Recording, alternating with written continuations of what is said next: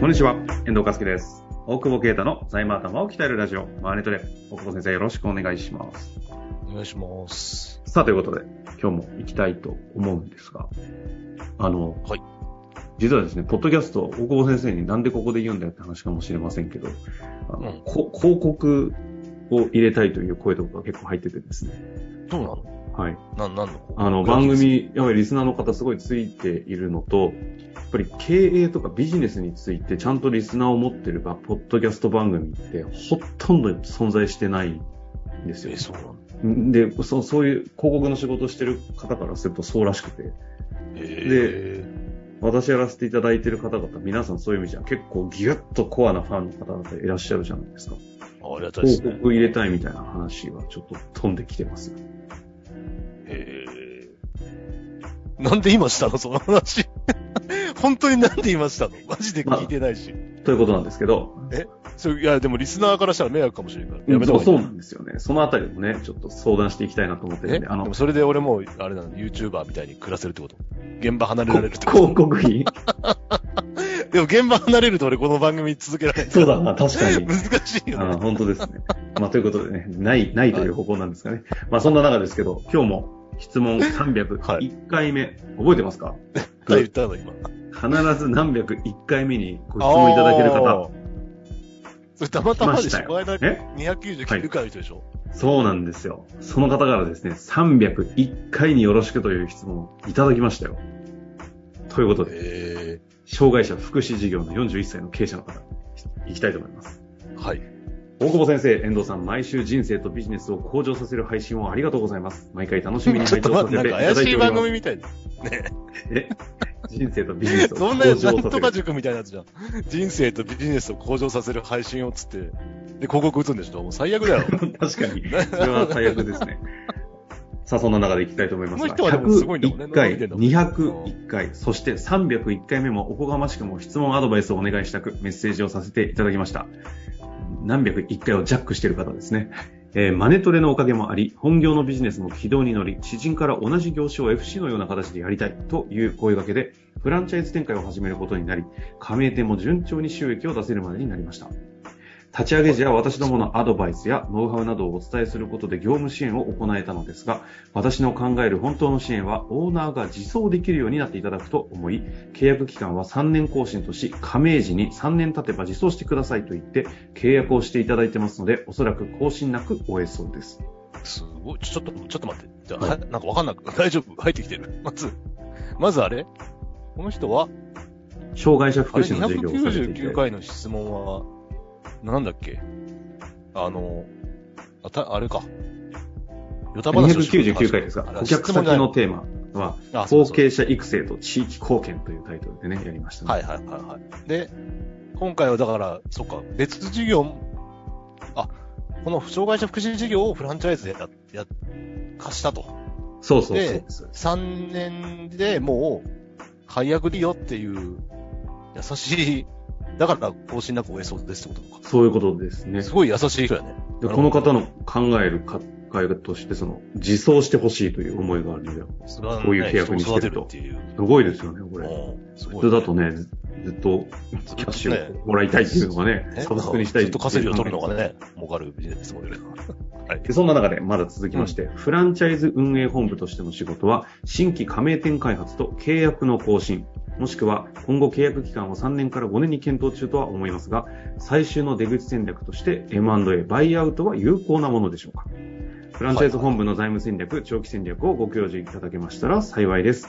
え、ちなみによんひゃくいっかいめの質問もできるように事業の形を変えて永続したいと考えておりますので、ぜひこれからもためになるヨタ話と配信をよろしくお願いいたします。ありがとうございます。ヨタ話、ヨタ話は参考になりませんけど、いや、なんでグラキリス買ったら人生が豊かになる。ほら、人生とビジネスを向上させるメイトも買ったし。人、人のコピーに乗っかるのやめてください。いや、本当に。この間でもさ、ボタナイズさんのさ、はい、あの、シャリがあったね。はい、俺全然チェックしてなかった。あの、ちょっとクラシックなやつですよね。そうそう。それが、いちねんはんぐらい前に出てて、で、限定にじゅうごだいっていうから、これ絶対手に入らないじゃん。いや、僕にも出ないから、マニアックに。はいはい、でもさ、諦めないんだよね、やっぱね。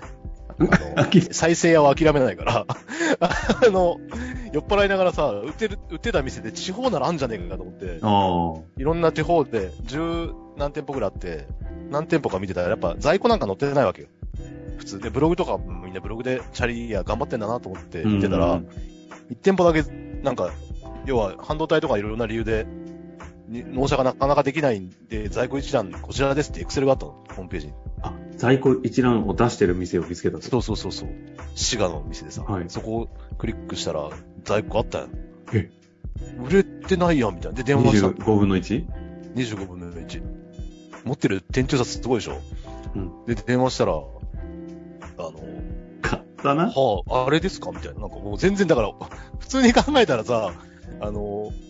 そんな限定車入ってさ、いちねんも売れなかったらさ、ヤフオク出すとかで倍ぐらいで売れんじゃないかと思うじゃん。うん、すごい家族経営でいいとこでさ。で、問い合わせからじゃあメールアドレスとか送ってくださいって言ったら、って言ってやったんだけど、毎日迷惑メールがせん通ぐらい来るんで見れないんですって言って、もうアドレス変えろよってアドバイスしてあげようかなと思ったけどさ。まあ別にそんなに必要としてないのか、機械損失に気づいてないのかわかんないけど、うん、何の話だっけ。まあそうやって人生がね、向上するっていう。長いヨタ話だけど。え？後ろにね、開墾植物を置けるね、あの台がついてる。ほとんど使わねえだろ、それって。いらねえ。どういう状況だろう。グラキリスを置く場所が用意されてるんですね。これもちょっと一回置いてしゃ、しゃめとって、インスタあげる。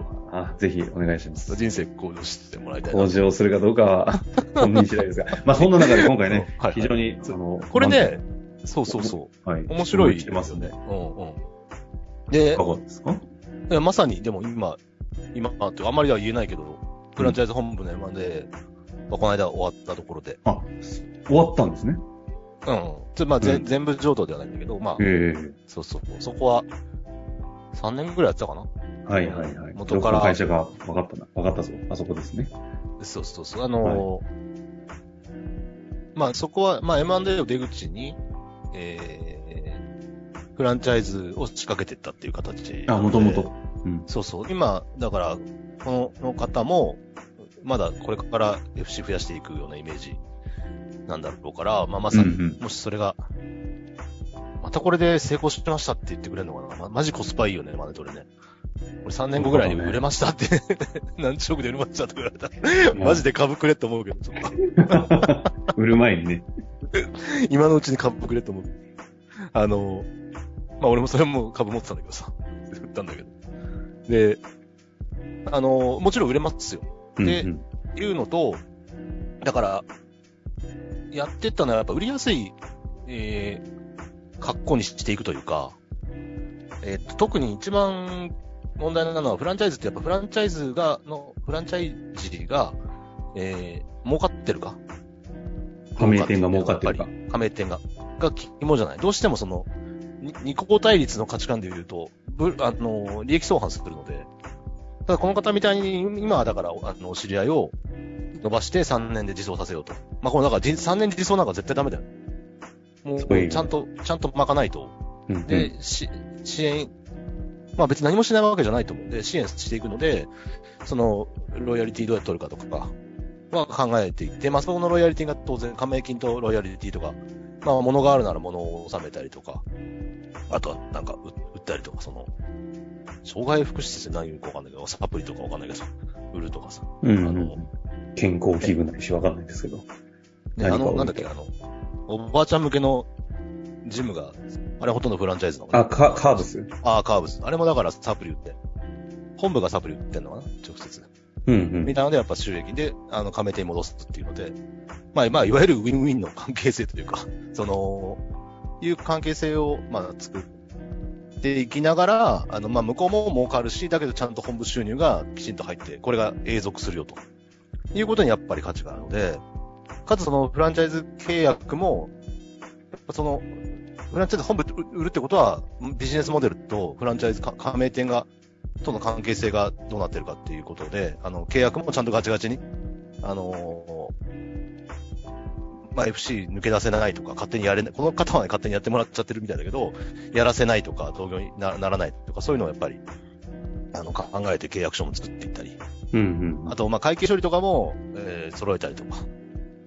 まあ、普通は揃うんだけど、まあなんかそう、そういうので、まあ本部がアドバイスしてもいいだろうし、会見周りまでも。っていうので、えー、っとし、きちんと仕込んでいくというか。うん。っていうことをやると、やっぱり、あの、まあ変な話、リスクないじゃない。まあ、ゼロではもちろんないんだけど、ダメになってる時に買い取ったりとかもあるかもしれないけど、基本人にやってもらうから、フランチャイズって。買い手としては非常に、まあ、美味しいというか、ちゃんと出来上がってて、チャリンチャリン変な話入ってくるっていうことになれば、その本部の運営ノウハウみたいなものが、本部の仕事だと思うんで、まあ、加盟店開発もそうだし、だから逆に言ったら加盟店開発は本部がやるんじゃなくて、営業会社と組むとか、のが、あの、早いかもしれないし、そういう会社いっぱいある。だって、あの、なんだっけ、牛角とかだって、それでね、一気に増やしたりしてたので、はいはいで、名前忘れちゃいました。何でしたっけ？ああ、あそこの会社ですよね。レインコーポレーション。なんだっけ？はいはいはい。なんだっけ？なんか、出てこない最近。出てこないですね。なんだっけ？はい。だから、け、契約の更新というか、契約もだから基本的には更新するっていう。で、やめ、やめられない仕組みに、やっぱしておくべきだと思うんだよね。うん、べきというか、まあ、バイアウトが目的ならね。まあ、この人やってる取り組みはすごいと思うから、別に、これ自身を否定するものではないというか。まあ、これでね、あのー、なんか俺は嫌な人みたいに喋ってるんだけど、これをやって友人とかを支援するのは非常にいいと思うけど、まあ高額というか、まあ エムアンドエー をしたいのであれば、逆にさんねん契約とかだと、売りにくいとか、先がやっぱ見えにくいので、価値はつきにくい。か、まあ買った、買い手が違う契約に変えて新規開拓とかするかもしれない。だからそうなった時に、このフランチャイズ、この加盟店さんはこっちで、この加盟店さんはこういう契約でとかなってるとややこしいから、やっぱそこもきちんと統一して、うんうん、でフランチャイズ本部の売却がいいのはロープの問題がほとんどないからですね。だいたい エムエー で大きなリスクになってくるのってローム問題、未払い残業とか、うん、まあその辺がだいたい出てくるんだけど、本部はほとんど人いないから結局加盟店のリスクでしょ、ロームも。うんうんうん、ってなると買いやすいは買いやすい。そんなにだから調査することがないよね。なるほど。だから加盟 エフシー の本部の エムエー っていうのは比較的その売り買いしやすいんですね。しやすいという、まあだからビジネスモデルがちゃんとしてて、ちゃんと利益が出てれば、論点が割と、あとその契約とか、ね、整理されてるとか。うん。あとはだってその賃貸借契約とかって全部店舗だし、その雇用契約もそうだし、なんかいろいろ。だからやっぱ揉めてないってことが結構大事だと思う。で、だから、そこで言うと、さらに、あ、さらにですね。新規やりたい人ができるようなビジネスモデルだったら、やっぱの伸びるところを買いたいっていう部分があると思うんで、うんうんうん、うん、それは非常に面白いんで、ちょっと株をくださいっていう。あ、いや、落としどころそこ。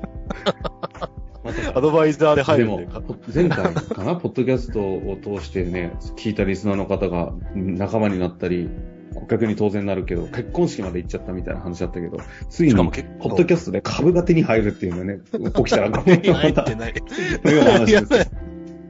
細かい広告とかはいらんからって全然ね、人生とビジネスを向上させるところが株まで手に入っちゃってるっていうね、その目的が何なのかこの番組だって感じになります。あの最後に整理ですけど、エムエー をしていくっていうエグジットを考えていくんであれば、先ほどのようにしっかりと契約だったり期間はそのさんねんとかにせずに整えていくという話が一貫してありましたけど、まあその上であれですかね、最後にちょっと大久保先生に聞きたいのは、エムエー しないっていう選択肢もあるじゃないですか。この方のようにそうやってなんかこう、ある意味このさんねんで実装させてくれた恩って結構凄まじいじゃないですか。